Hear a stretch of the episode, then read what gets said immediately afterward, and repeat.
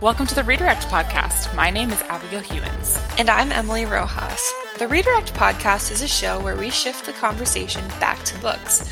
We discuss themes from some of our favorite fictional books and how those themes show up in real lived experiences.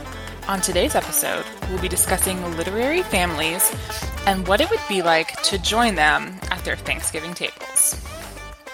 So, Emily, this yes. is a fun episode. This is a fun episode. um, just in time for Thanksgiving, uh, we'll be talking about. So these are some literary families, most of whom people are probably already familiar with, right? So yes. there's not a ton of research that has to go into this to understand no, the context. And we're not going to spoil any. Um, we'll try not to spoil any of the the books that are referenced in our literary family. So it's more just an overview of of some of our of the people we enjoy and maybe we think would be fun to have Thanksgiving with. More so yeah. maybe than your own family. right. I think just in general, like Thanksgiving, like as a culture, we have too high of expectations for what Thanksgiving should be. Like we have, like we try so hard and put so much effort into making this like super like Norman Rockwell romantic like perfect day and then so it then it makes it so that if like one family member has too much to drink it like ruins it but really that's just like to be expected that's just know? part of it yeah. That's just part of it but like i think culture and movies and tv shows and books have made us think that it should be something like way more special than it is and it's just a day where we're trying our best and people aren't people who have issues in your family aren't magically going to not have issues just because it's thanksgiving. Amen so that should be remembered that should keep that in mind yeah and i think that's true of our literary families as well i think um, the the best literary families are those that are slightly flawed and at least somewhat remind you of your own Exactly, because we're all narcissists at heart and we're just mm-hmm. looking to find ourselves in the things that we read. Amen. So I can kick it off. Go ahead. Um, the first family that came to my mind was the March family from Little mm. Women by Louisa May Alcott. I will slightly spoil this because if this book's this been point, out for like yeah. 200 years or something, so at this point you should probably know what's going to happen. But the main characters sitting at this Thanksgiving table, of course, would be Marmee, Meg, Jo, Amy, and Beth. So um, this is a family that lives in the North during the Civil War times, and we know what they do on Christmas. Um, in the book, they have a Christmas, and they have this huge Christmas feast, and they're all really excited about it. And then Marmee comes in, and she's like, Hey girls, what if we took our Christmas feast over to this poor sick German family? And they're like, okay, which let's just pause there. I know it's supposed to be really sweet, but lowest lowest of keys, I would be annoyed. I would be so upset because you literally on Thanksgiving.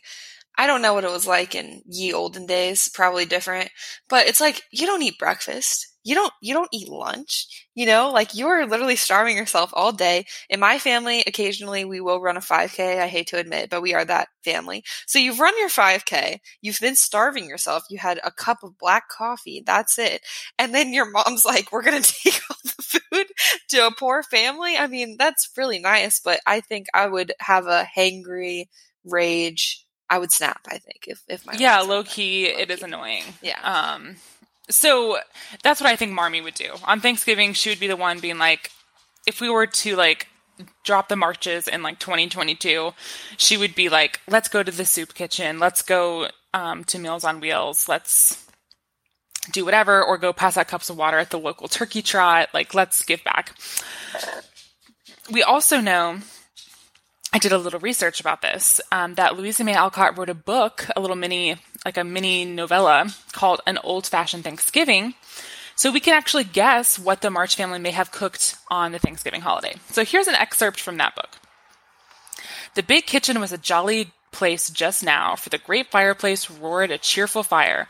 On the walls hung garlands of dried apples, onions, and corn. Up aloft from the beams shone crooked squashes juicy hams, and dried venison. Savory smells were in the air. On the crane hung steaming kettles, and down among the red embers, copper saucepans simmered, all suggestive of some approaching feast. And here's what the family in that story ate on Thanksgiving Pretty straightforward things. They had roast turkey and onions, plum pudding, mince pie, and stuffing. So for that time period, they're still pretty English, you know.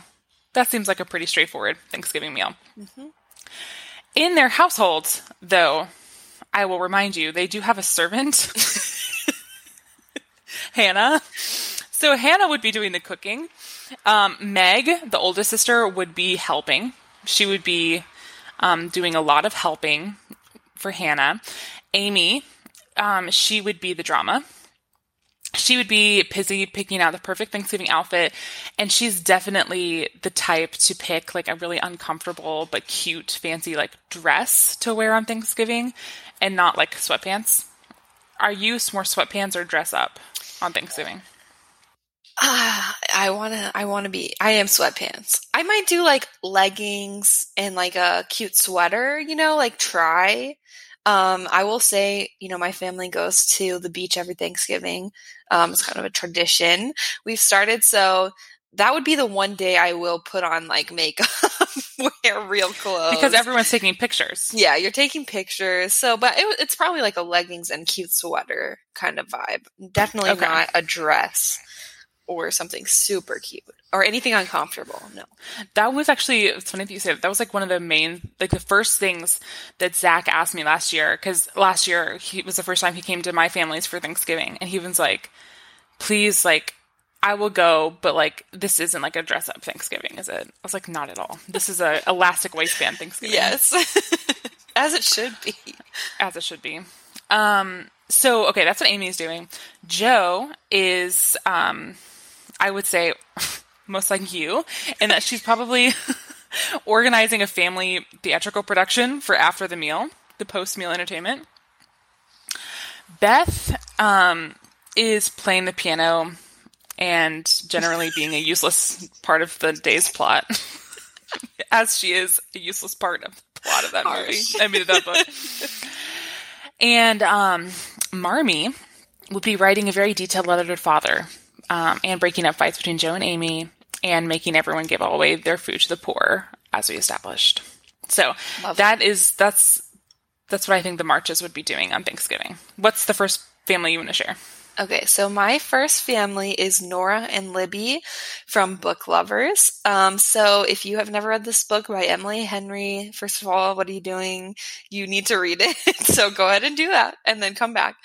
Um, but Nora and Libby, they are like polar opposites. They're sisters. Um, their mother passed away when they were relatively young, and Nora, as the older sister, had to kind of take care of the family um, after that. And so um, but they're very different. Nora is high powered career woman, you know, often single or casually dating, um, very, very ambitious, very workaholic.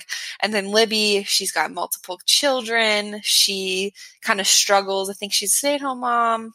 It's been a little while since I read this, so I think she's a stay at home mom. There's like a bunch of kids crammed in a little apartment. Yes, a ton of kids yeah. crammed in a small apartment, um, married to like someone she's known for a long time. So just polar opposites. But I think, um, and in the book, they kind of go on a little trip together and, um, it is hard because I think I think this is such a good realistic portrayal of siblings um, because I think well at least my siblings we're all so different but I think it's like you can get along and be close and not be the same like I think sometimes in books the siblings are either so identical and they're best friends or they like hate each other they're opposites. But I think this is a little more in the middle of like, well, we can be different, but try to understand where each other's coming from.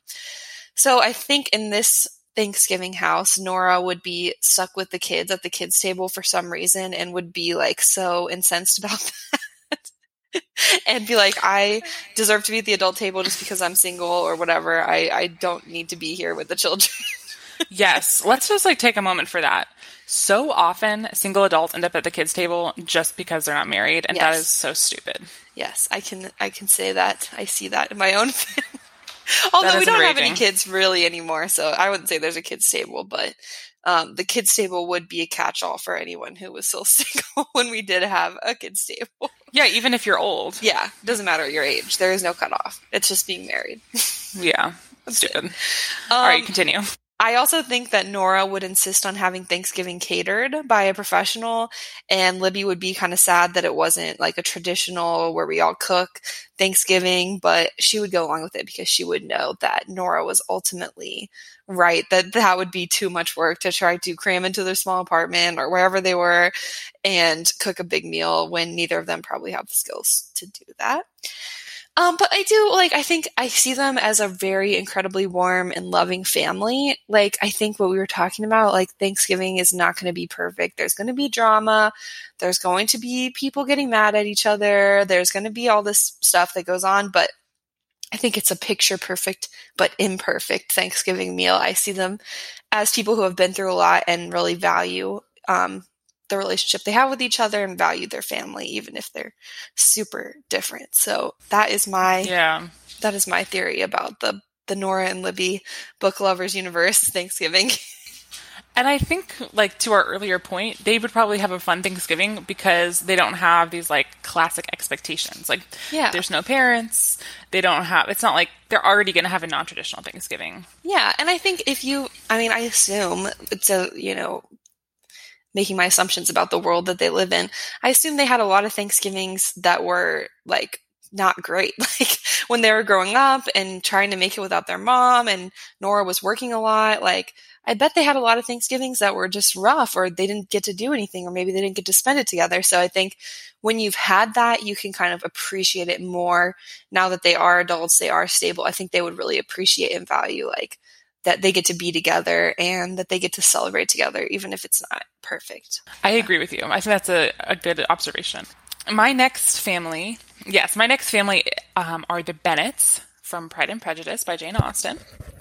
So our main players at the Thanksgiving table would be Mr. and Mrs. Bennet, obviously, Jane, Lizzie, Kitty, Lydia, and Mary, and possibly some special guests, including Mr. Collins, their cousin, and heir to the estate. And um, I left out the spouses from this because it was just too many people. So I left out, you know, Darcy, Bingley, and Wickham.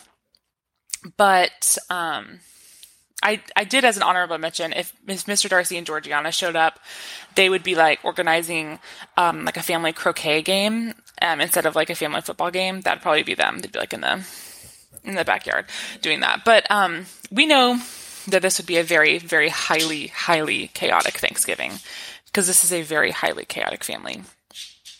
First of all, we know they have servants as well, just like the Marches. Um, so the servants would cook all the food because Mrs. Bennet would be just like purely mortified if anyone thought that her estate couldn't afford to cook. Um, it would be an so obviously this is um, in England, so they don't celebrate Thanksgiving. But if they did, it would be an elaborate but English meal, so we know it wouldn't taste very good. yeah, don't or, from the English. or be very well seasoned. Mm. Um, they would probably eat like blood pudding and like beans, beans on toast, and like just be really weird and gross. Um, and then they'd be like, they would have like some tinned tomatoes on the side and be like, oh, spicy. um, we also know uh, that who would the drama would be. So the main dramatic people in this family would be Mrs. Bennet. Um, she would be the drama because she would be in- inviting over unexpected guests who were single and male um, to try and marry off her daughters. Um, the other piece of the drama would be Lydia, um, because Lydia is extremely annoying she would be complaining about never getting to be part of the fun. She's also most likely to drink, to have too much drink because she's always stealing sips of her like family members' wine because she doesn't get poured any because she's not old enough, but she is still nonetheless the most likely to drink too much and make a scene. Um, so because of all that chaos, Lizzie would be hiding, reading a book somewhere until like the very moment that it's time to eat dinner. Mary, the youngest sister, would be busy playing piano loudly and badly. And then when they sat down to eat dinner, um, she would be the one who did a land acknowledgement and brought up the fact that Thanksgiving is based on genocide of indigenous people. Incredible. totally killing the vibe. bringing up a very important part point, but yeah, also killing the vibe.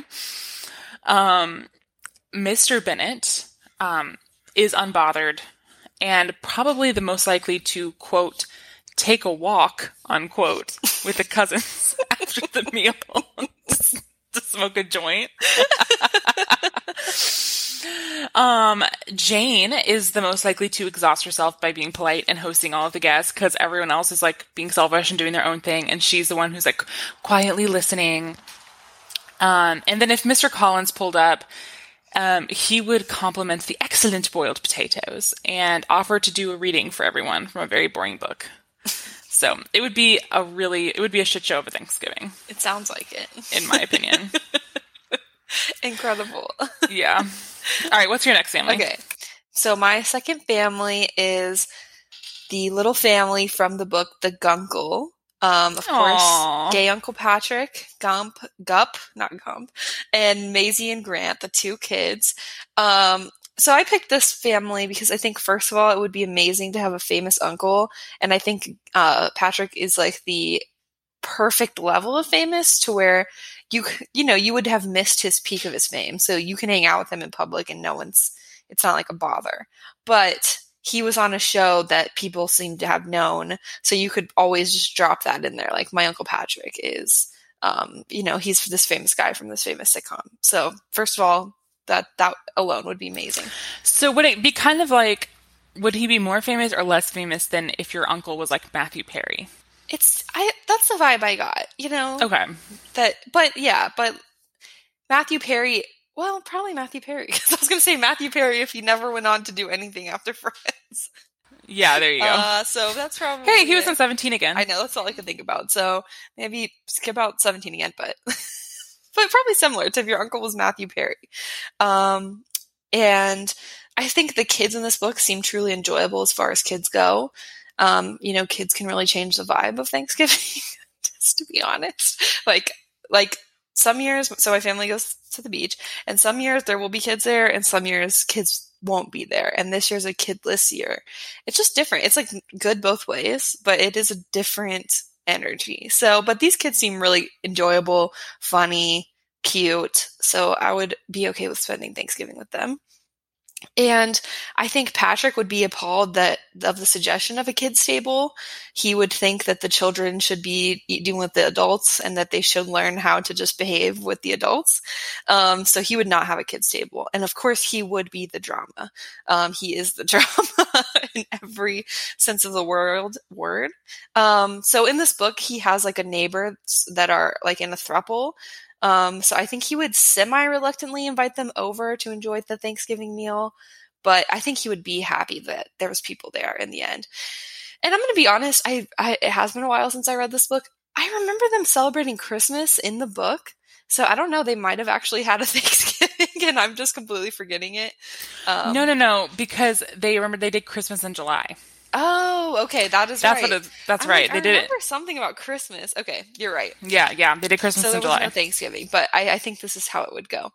Um, based off of that, I think maybe he would have learned from his experiences with that and tried to make it a little smaller.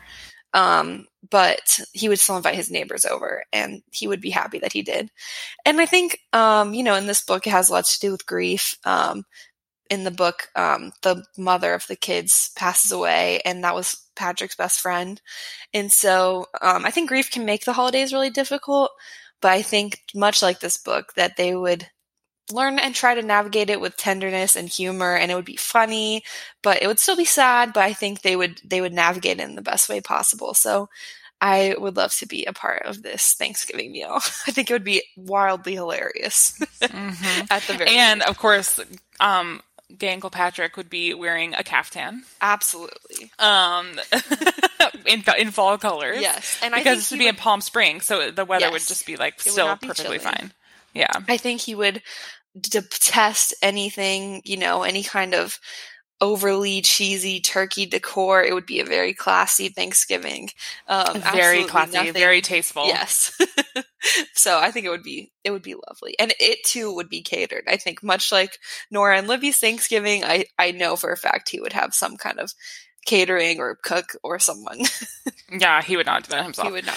Um, I think yes, dude. So, just on the topic of this book, not necessarily Thanksgiving, I thought this book did such a good job talking about grief. Like, yes, it's like the funniest book that talks about grief. yes, it is.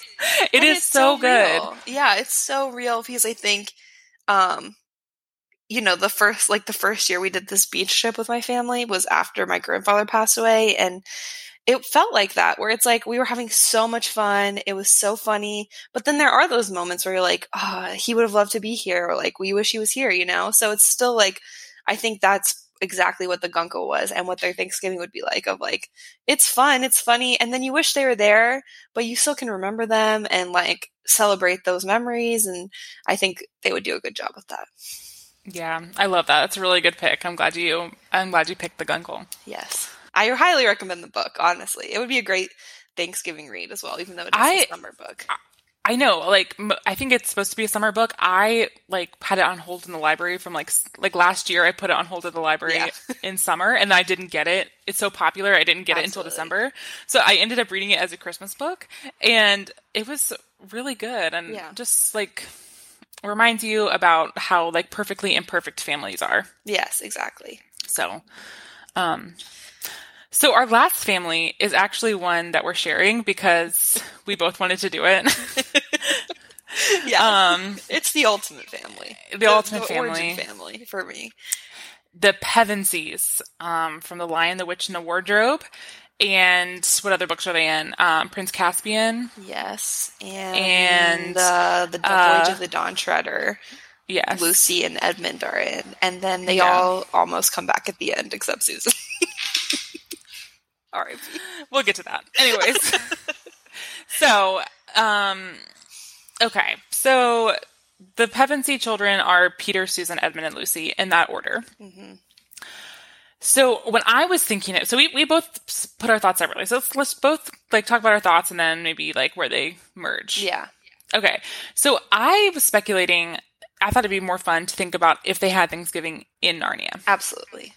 So I was kind of picturing right at the end of the Lion, the Witch, and the Wardrobe when they become High Kings and Queens of Narnia, and they are hosting um, Thanksgiving at Cair Paravel. Of course. So they would invite over Mr. and Mrs. Beaver, and Mrs. Beaver would do the cooking, in my Absolutely. opinion. Um, Mr. Tumnus would come. He would bring his flute. He would do the entertainment. That made me laugh. when I saw that. Oh my god. Me and Zach were talking about that scene in The Lion, Witch, the Wardrobe, um, where in the movie, Mm-hmm. when Mr. Tumnus is playing that flute, that was like scarring. That was Honestly, really scary. Yeah, I would like close my eyes during that scene. It is it would make me really, really nervous. Also, did Lucy never learn about stranger danger? This goat man invites her to his house so to annoying. give her food, and she's Honestly- just like, "Sure, I, here's a hot take. I think every single one of them is annoying. yes." They They're are just all good together, you know. kind of like I was having, I was like thinking about this before, and I was like talk, talking it through. Zach is getting so many honorable mentions in this story in this uh, episode, but we were talking about it, and he is an oldest. Um, he's an oldest son, and so he was like, "Yeah, no, Peter's the best," and I was like, "I'm gonna push Is back on you." Yeah, Is He's very best? self righteous, and he, He thinks he knows everything. Yes, So that's what I said.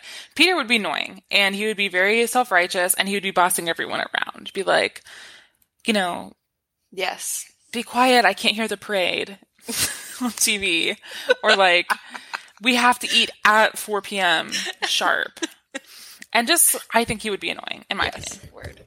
Edmund, of course, would be ruining the dinner by eating um, Turkish delight. um, he'd be ruining his his supper, He didn't learn his and just also, I was imagining, okay, what would Edmund and Lucy be doing? Edmund would be like, or Lucy would be like, I want to play hide and seek, and then he would be like, go hide, and never comes to find her. So all day she would be like hiding in a closet, and Edmund never came to find her. And then she comes out and she's like, "Did I win?" um, Susan would be the only truly helpful one with Mrs. Beaver cooking the dinner, but in like a very Bible story Martha and Mary way, where she's like making everyone else feel really guilty for the fact Mm-hmm. that and like bad that they're not helping, it, but she is. So Yes. like she is the best. Absolutely. And so it wouldn't even be like truly like like Meg and Little Women, where she's probably just helping to help. She would be like helping, but like with a side of guilt. Yes, a heaping plate of steaming guilt. Yes, and resentment. Yes. Um. All right, so that's what that's how I envision their Thanksgiving. How did you envision their Thanksgiving? Yeah, so I was thinking, I actually thought of them more on the England side um, originally, but pre or not pre Narnia, but maybe when they come back from Narnia the first time.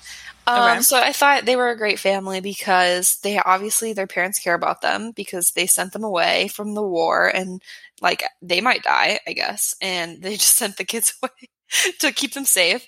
Um, so I think that was you know chill of the parents to like be selfless. And then I think their uncle's kind of a cool vibe, creepy but mysterious but magical. Um, knows about Narnia, but like won't tell you directly what's going on. That's always cool. so, but maybe he would open up more at the Thanksgiving table and he would have some more stories to share with them.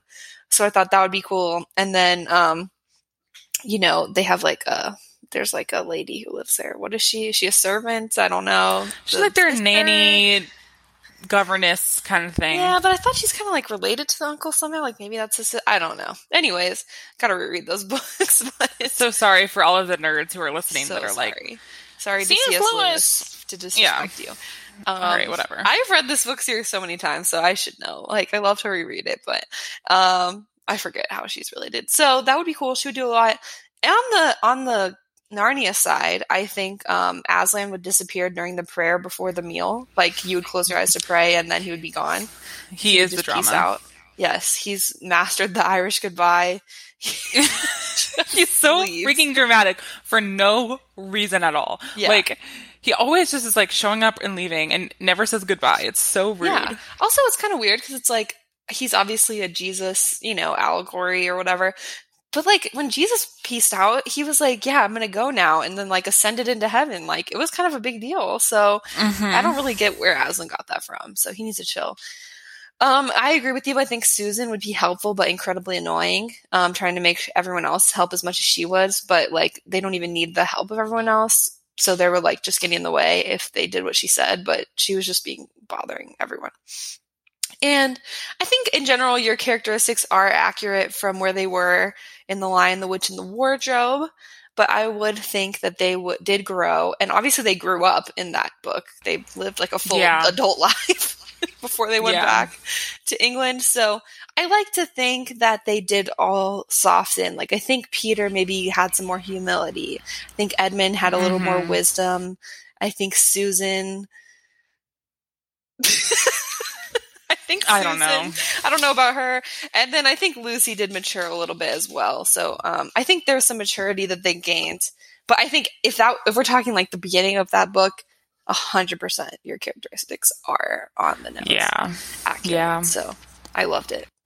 but I would love to be a part of their family. Like I think having four kids is a lot, but like it probably would be cool because you always have someone to play with or something. And there's two boys and two girls. It's like the platonic idea of a family, you know? And they don't, they fight a lot, but they seem to always be there for each other.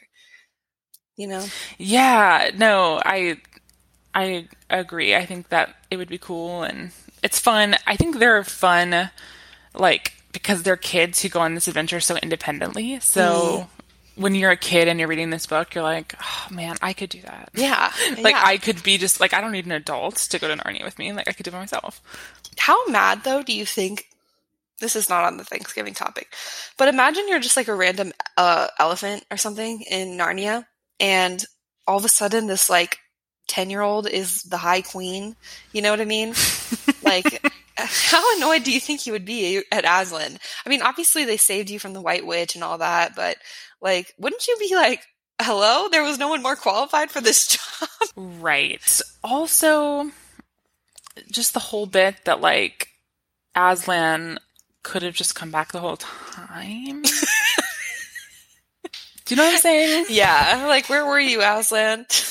she was turning people into stone for years. Yeah. But you know the prophecy and all that. So Yeah. Anyways, I mean, whatever. We're we're we're really we're really harming the well-being of the C.S. Lewis like devouts that are listening to this right I know. now. I'm sorry. so I'm sorry, sorry. to And I love you. these books. I really will say I have a bound like version that's all of the books in one book form. And so I'm a big fan. I respectfully, we're just having fun.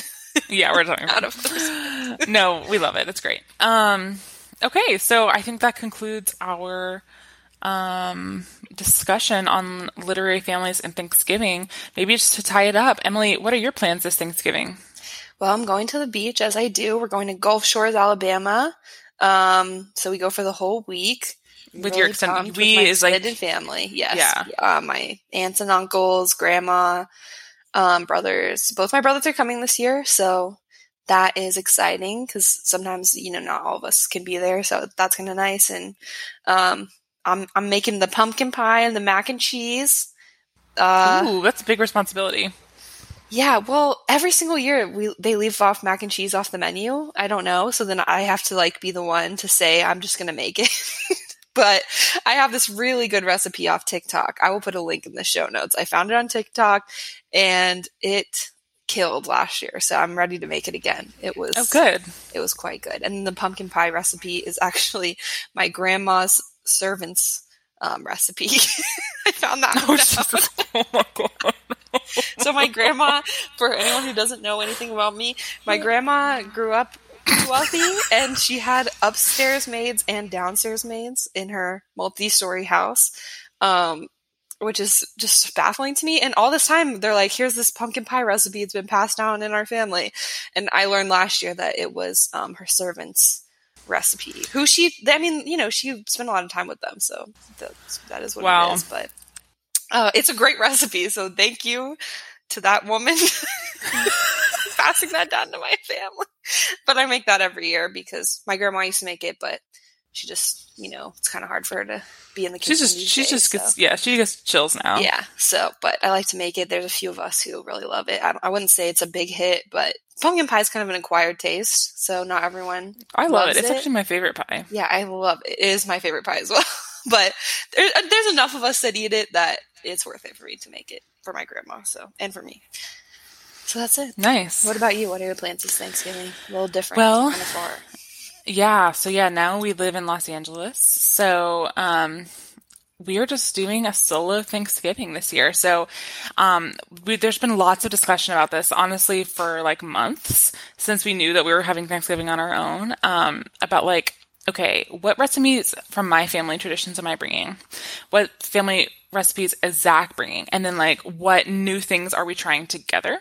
That's cool. So, because let's see, the first year we were together, we didn't do Thanksgiving together because we just started dating. Yeah. Then the next year, I was with Zach's family, and then the next year, he was with my family. hmm And if you're so now that you know how many Thanksgivings we shared together, you're probably wondering why I'm not engaged yet. Zach, I know you're listening. So me too. I'm wondering too. Anyway, um, so this freaking Thanksgiving, we are, um, uh, yeah. So we're gonna. I'm bringing like. I'm making some things for my family. He's making some things for his family. And then I think we're to do um, a new thing. We're to do pumpkin cheesecake. Um, that's something that like neither one of our families have done. And then maybe something else. I don't know. But um, anyways, he's making the macaroni and cheese. It's like his mom's macaroni and cheese is really important to him. My mom doesn't normally make macaroni and cheese, but um, yeah, I'm bringing my mom's collard greens. Um, we're making cornbread dressing. We're just we're doing a lot of cooking, and we might go to the beach because everyone says in LA like Thanksgiving's one of the days of the year where there's like no traffic yeah. because like everyone's at home or out of town, so you can get to the beach in like 15 minutes or something. So cool. we're gonna be see what nice. it's, what it's all about. Yeah. It's kind of fun. Like that's a cool thing about, you know, being in a relationship with someone like that you can kind of have both like family cultures come together and like you can pick and choose the best parts. So I think that's really cool. Yes. Yeah. It will be cool. Awesome. Um, okay, so should we talk about some of our favorite books we read to wrap yes. this thing up? I was going to say the same thing. Do you want to go first? Sure. So, um, a recent read of mine, which full disclosure, I'm still working on, um, because it is a like a 28 day like journaling situation. It's called Me and White Supremacy by Layla F. Saad. So this, um, so some context at my job, this time of year we start putting together our annual goals.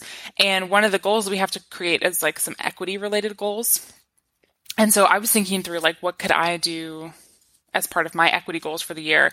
And one of mine is going through this book. So um this Layla F. Saad is um, actually a British African. She's an African British person, and now she lives in Qatar. But she is um, really brilliant and very knowledgeable about like race, racism. Um, she's a scholar, and she has put together this like 28 day book with journaling prompts every day that are supposed to help you evaluate your own personal relationship with white supremacy. So, in white supremacy culture, which she's very distinct to say this is not this is about not about white privilege, it's about white supremacy and about the how that's a lot harder to face. Um, and also about how um, like this is not a book about just culture in general or racism in general. It's about like you personally. So like some of the writing prompts, for instance, are like, how have I consciously or unconsciously leveraged my white privilege over um, a person of color? You know, and like really having to evaluate your own relationship with it. Um, and so that's what makes it kind of hard. And that's why you got to go slow because you really want to take time to think through each of these things. But it's been very transformative so far and challenging um, for me. So I highly recommend it to anyone on this podcast who's listening who is white or holds white privilege. Um, a more a more serious recommendation, but um, it's been very transformative. I rented the audiobook and the ebook so that I could listen to the chapters, but then also have um, the questions in writing. Mm-hmm. So, cool. Anyways, highly recommend. That sounds really interesting. Um, so mine's also kind of a serious recommendation. Actually, we didn't plan this, but it is called "Tell Me Everything" by Erika Krouse, and it's part like personal memoir, part true crime retelling. Um, so Erika basically she sets up the book by telling you that she her whole life has like had this face where people will just come up to her like she'll start a conversation with a stranger and all of a sudden you know 20 minutes later they're telling her their deepest life secrets hmm. and saying i've never told this to anyone before and she's like at a certain point she's like this just happens to me i don't i don't know how to explain that to you so that's kind of what happens um and she's she's kind of struggling um working temp jobs when she's in a bookstore and she runs into a lawyer who's telling her I've, you know, I'm a partner in this law firm and I've accomplished all my dreams, but I hate it and I don't, I don't like this and I want to quit and all this stuff. And he's like, I don't even know why I'm telling you this. I've never told, he's freaking out. Like, he's like, I've never told anyone this in my life. And she's like, no, people just do this to me. She goes to her spiel or whatever. And he's like, okay, you come work for me. And so she's like, what are you talking about? And he's like, you could be a private investigator for me. Um, like I could use that if that's true that people are just like I don't I've never opened up like this to anyone. I don't know why. You obviously have some kind of talent. So she starts working for him and then the true crime part is the major case she's working on is a basically huge Title IX sexual assault um, case against a major um, football team at college at a college in her area. Um, she doesn't specify the college. I'm sure you could look it up. Um, but I didn't do that. I don't really care which college it is, but it's a true story. And um, wow. essentially, they're trying to prove that there's this culture of um, enabling these sexual assaults. There's one particular incident where I don't want to go into the details because there's so many trigger warnings on this book but um you know so if that's not something you're comfortable reading just know that but um there's one particular case they're working on, but they're kind of trying to prove, you know, the DA won't press charges. So there's no criminal case. So they're pursuing it from a civil angle of like, there is this culture at this university and it's discriminatory towards women. That's kind of what they're trying to prove. And that the coach had knowledge of it, the university had knowledge of it. So it's a lot to prove. Um, so she kind of sets out talking to witnesses. Um, it's super interesting, but and personal, she's undercover the whole time. She's not undercover. She's open about okay. what she's doing. Okay. Yes. So she's talking to victims um, of assaults. Um, she's talking to football players. She's talking to as many people as she can. Um, and yeah, she's being open that she's a private investigator. This is the case they're working on. Um, it is super interesting. She also herself, the memoir part, was a victim of um, sexual abuse in her house from a very young age, and so it's. I think I sometimes it's jarring because I went to go review it on Storygraph, and it did have a lower star rating than I would have given it. Um, and I think from reading those reviews, a lot of people were expecting it to be just about the true crime part and not about her own life. So if you just go into it knowing it's about both, um, I think they in like of course that was affecting her if she's investigating these cases and she has that in her own life. Um, but just know that it does focus about 50 50 on the cases and then on her past and her coming to terms with that and her family and kind of the fallout from the things that happened to her as a child. So just know that. But I think that's super interesting if you do like memoirs, which I really do. Um, yeah, me too. It's a I might like that. Um, so just proceed with caution and take care of caution. yourself. Take care of yourself. It is like gut wrenchingly sad at times. There is stuff about the justice system that is just like will make you lose all hope. like the the judges and the DAs that just don't seem to care about the women who were impacted by this. Um, it will make you be even. I'm very anti-football. I'm just going to say. so it, if you're anti-football already, you will be even more anti-football because it's so interesting how, um, like how football players. Uh, there's a lot of statistics about how much they make up the amount of like assault cases and crimes on campuses. Um, like anyways, it's super interesting.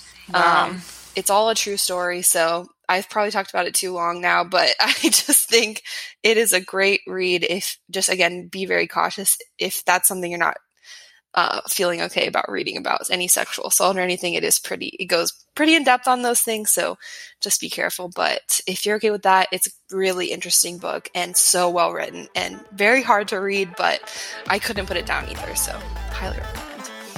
Okay, maybe yeah. a Thanksgiving read. Yeah.